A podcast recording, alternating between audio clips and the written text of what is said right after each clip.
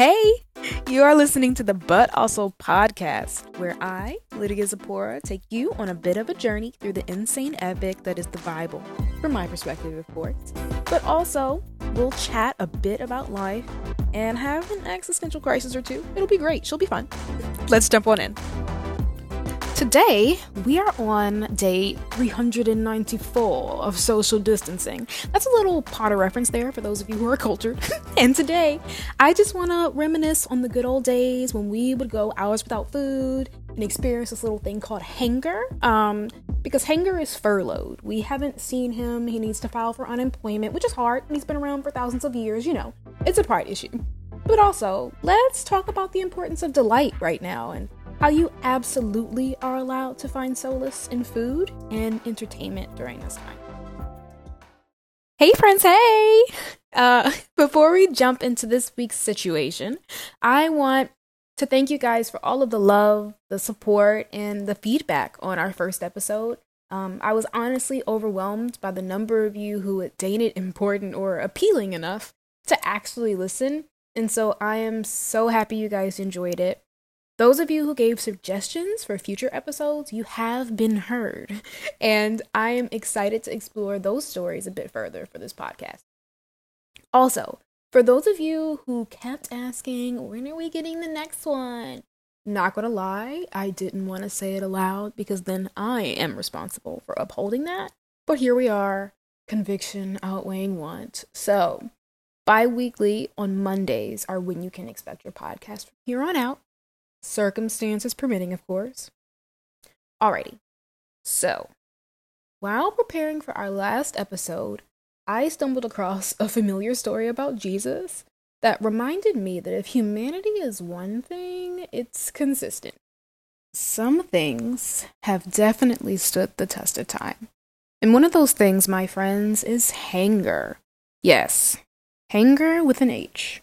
But before we get to Jesus, let's go a ways back to ancient Israel. Because you know they were a mess. And if you don't know, you're finna find out. So, the Israelites. Now, we need a little bit of background to kind of get us here to this moment.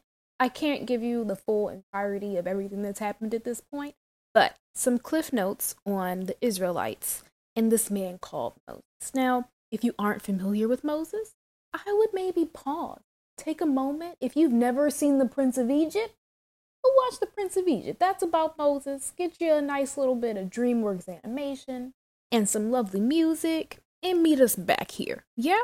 Um, however, some cliff notes.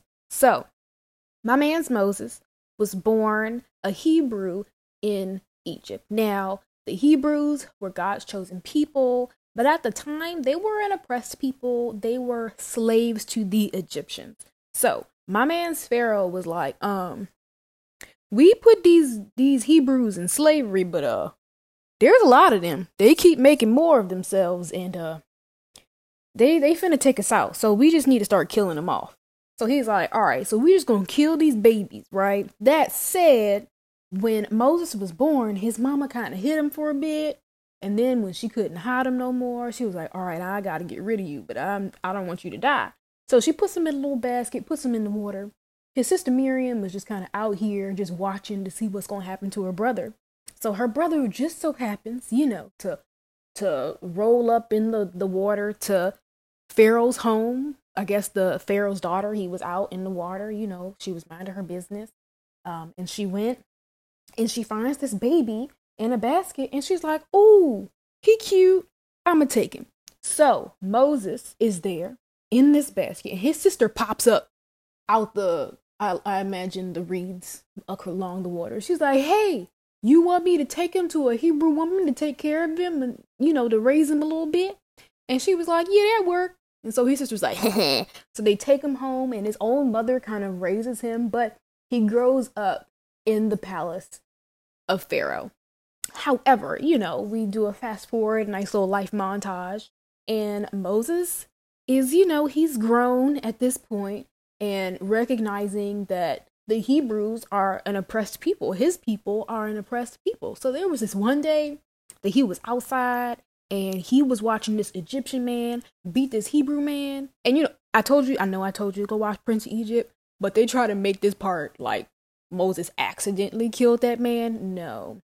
Um he definitely the Bible says that in Exodus uh chapter 2 verse 12 it says he looked this way and that and seeing no one he struck down the Egyptian and hid him in the sand. He said, mm, Ain't nobody here. Let me just kill this man. And he goes about his day. Now, the next day, he comes out and he sees two Hebrews are now, you know, having a bit of fisticuffs fighting each other. And he's like, Why are y'all doing this? And he they like, Who made you, prince and judge? You finna kill us too? And Moses like, Oh my gosh, people know? They know I'm a murderer? Moses is like, you know what? Let me just leave because I'm not trying to die. So he dips and goes out into the, the country to a place called Midian. Gets himself a wife. Her name's is her name is Zipporah. Fun fact, by the way, it's my middle name. Anyways, goes finds himself a wife. There's some some circumcision and a bush, and you know the bush, and the Lord talks to him through the bush, and then after the bush, he dips. He goes back to Egypt with his family. The Lord tells him do these things, and Pharaoh will have to leave let my people go. So you know he goes, and there's all the signs. There's the frogs and the blood and the snakes and by the power of Ra. If you watched The Prince of Egypt, like I told you, you would get that reference. Anyways, so after all that happens and Pharaoh is hard headed and don't be trying to follow instructions, long story short, after the miracles and the babies are dead, there's a lot happening. Go, go, take take a moment, head over. It's an epic. Enjoy. The Egyptians are finally set loose out into the world. And as they're leaving, Pharaoh goes, You know what? I changed my mind. So he runs out and follows them. Then the Lord opens up the water. It's a whole thing. That's it. These slaves, the Hebrew slaves, are now free. Moses' job now is to lead them to the land that God promised their forefathers. Now, you would think, right, that they are out here, that they would be nothing but joyous. Oh my gosh, we ain't slaves no more we can live our best little Hebrew lives and sing our songs and do our dances because you know them the they they like to dance. Um, you would think, right? But no, not at all. So the Israelites have been freed by God and they are on their way to a place called Elim under the direction of Moses, of course. The Bible says on the 15th day of the second month, after they had departed from the land of Egypt, so roughly like a month and a half, the whole, not a few, not most, the whole congregation of people of Israel grumbled against Moses and Aaron, Moses' brother, in the wilderness. So these people haven't even been free for two months yet and are already collectively complaining. You'd think that one wouldn't have much to complain about after just being freed from slavery but boy, is forgetfulness a strong little bugger. Friends, let me let you in on the conversation they were having. Our pals, the Israelites, began to reminisce on their apparently great lives as slaves. Why, you might ask? Because they were hungry. They said, if only the Lord would have just killed us back in Egypt, at least I would have had a snack. Y'all remember the meat and the bread? We were slaves but Oh, the good time. Moses, you done brought us out here to die of hunger. Yes, you too, Aaron. Don't you be trying to go hide behind Miriam over there. So, the Lord hears this, speaks to Moses. He's like, I heard him. Him to chill out. I'm about to rain manna from heaven, and they'll be fine. They are to gather a day's worth every day, no more, no less. He was trying to see if they was going to be greedy and disobedient, because he be knowing. Now, the Sabbath the day of rest, where no work was permitted, being the seventh day, whatever they gathered on the sixth would multiply to cover their need. So, of course, it's now Moses' turn to go share this information with the people, but he's like the one sibling that mom tells that sibling to tell the other sibling what she said, and so they like to add like their own input. God said that he heard y'all was whining and is going to provide food so y'all can be reminded of his glory because y'all was being loud and acting like it was our fault that we are all wandering in the desert hungry, being little babies. Y'all, Moses be over the Israelites. And it's completely justified because they be tripping. And this is literally just the beginning of it all. The number of times that he reminds them alone, like in this chapter, that they were whining, makes me laugh. But as we see this story play out, God holds true to his promise, sending bread from the sky in the form of this flaky substance they coined as manna. The Israelites' behavior definitely paints a familiar picture in their disobedience. They play out the reason you should never go to the grocery store hungry, but going out, they gather way too much food because of their fear of hunger in the coming days. Familiar? Even with God's promise of provision. I mean, the grocery store was still going to be open, y'all. But any food that was left over, molded, and was covered with worms, as God had been explicit in his command to only get what was needed. Not to mention, the Sabbath came around, and did they stay inside like they were told? Of course not. There were a few, because there's always a few, that said, nope, outside is open, and I'm going to go back out there to find more food. The Lord would command them to gather a jar of manna to keep as a reminder of God's provision. Maybe we need to do this. Maybe we need to get a roll of COVID toilet paper from this time, get it casted, and save it for when we inevitably need a reminder of God's constant provision. And when we, at some point, are going to have to tell children about in years to come.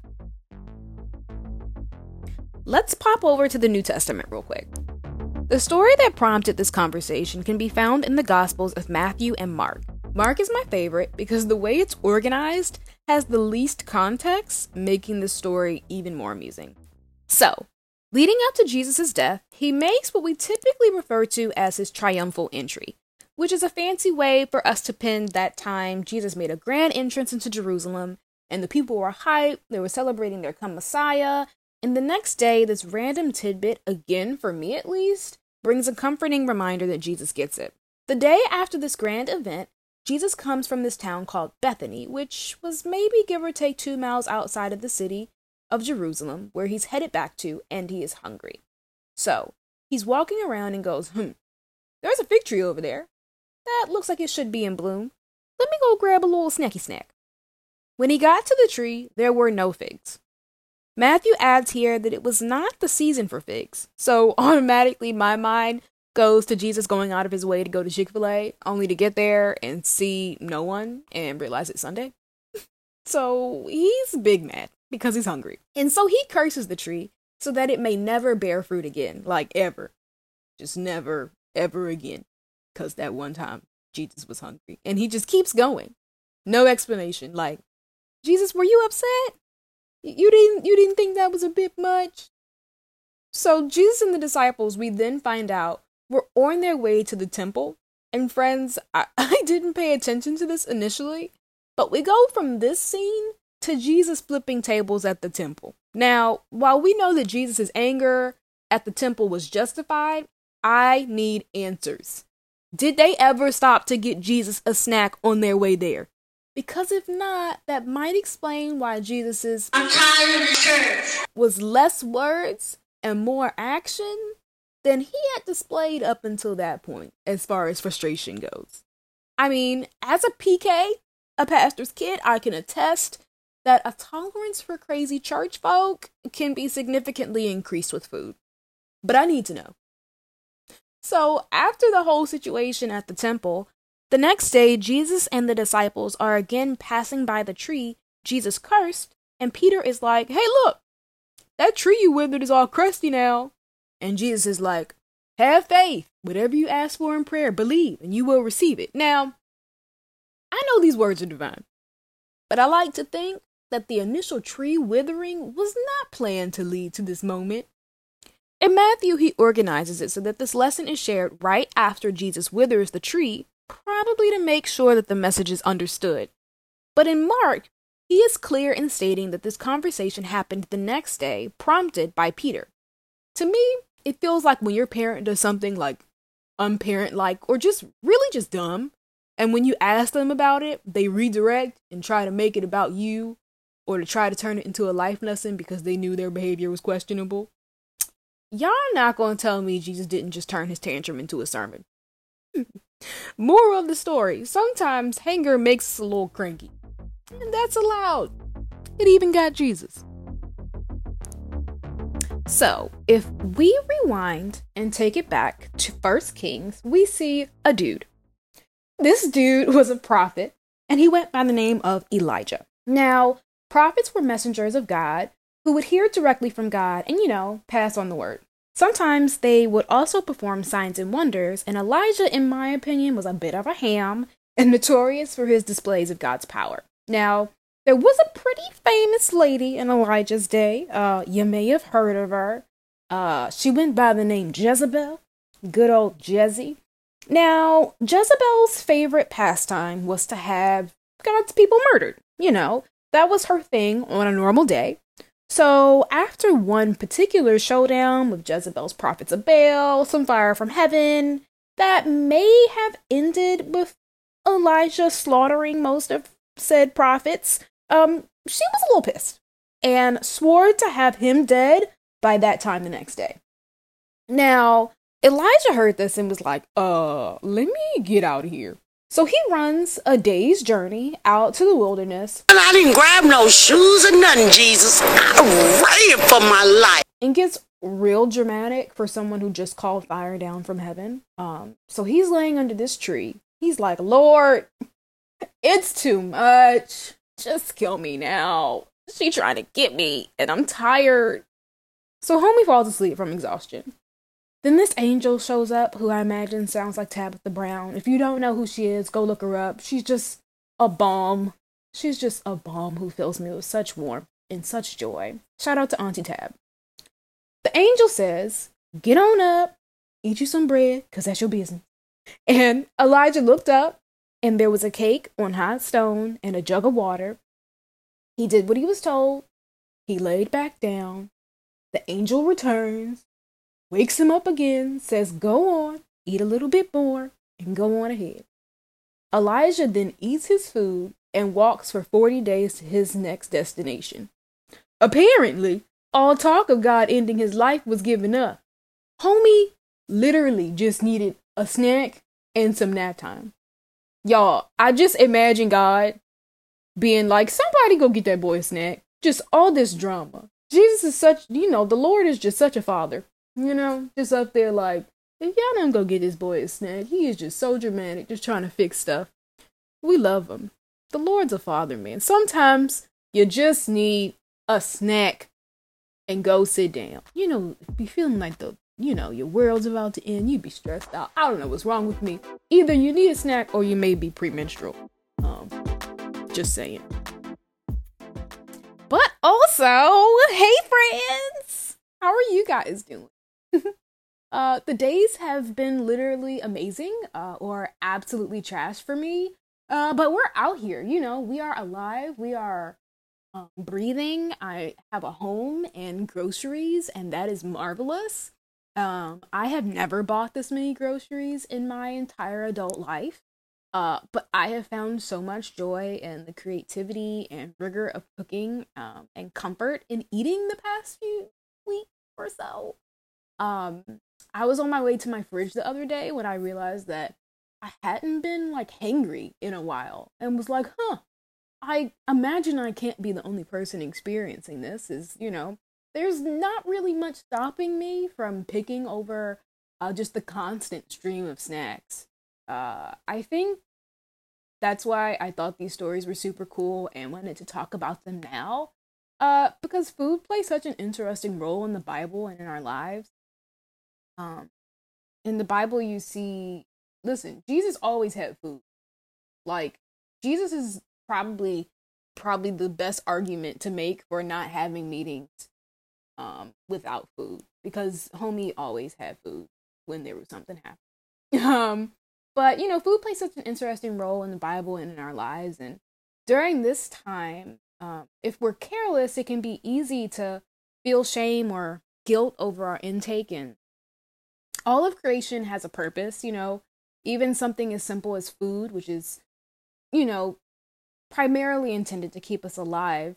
Um, God can use to restore us, to create community like Jesus always did and to refuel us, to help us celebrate and to bring comfort. Elijah's story in particular, I think, really demonstrates that God has not only allowed food as a comfort, but has gifted it to us. If we actually listen to our bodies, it tells us when we need protein, when we need specific vitamins and minerals, when we need water, and we listen. I think it's safe to say you are also allowed to listen to your body when you simply need food for comfort. Um, food that allows you to reminisce, and food that simply brings you joy, delight in the simple joys. Be wise, of course. You know what's unreasonable, and you know what your body needs. And of course, that's different for everyone, but give yourself grace um, and delight in what He's given us right now in a time when it may feel like so much has been taken. I love you guys. You know, this podcast is just a work in progress. Uh, I feel like I say so and um a lot, so that's cool. Um, but I'll see you guys again. Well, I won't see anyone. Hmm. Interesting verbiage. Anyways, I love you guys. I hope you guys enjoy the podcast. Um, I mean, you have a wonderful week. Go live your best life. Alrighty.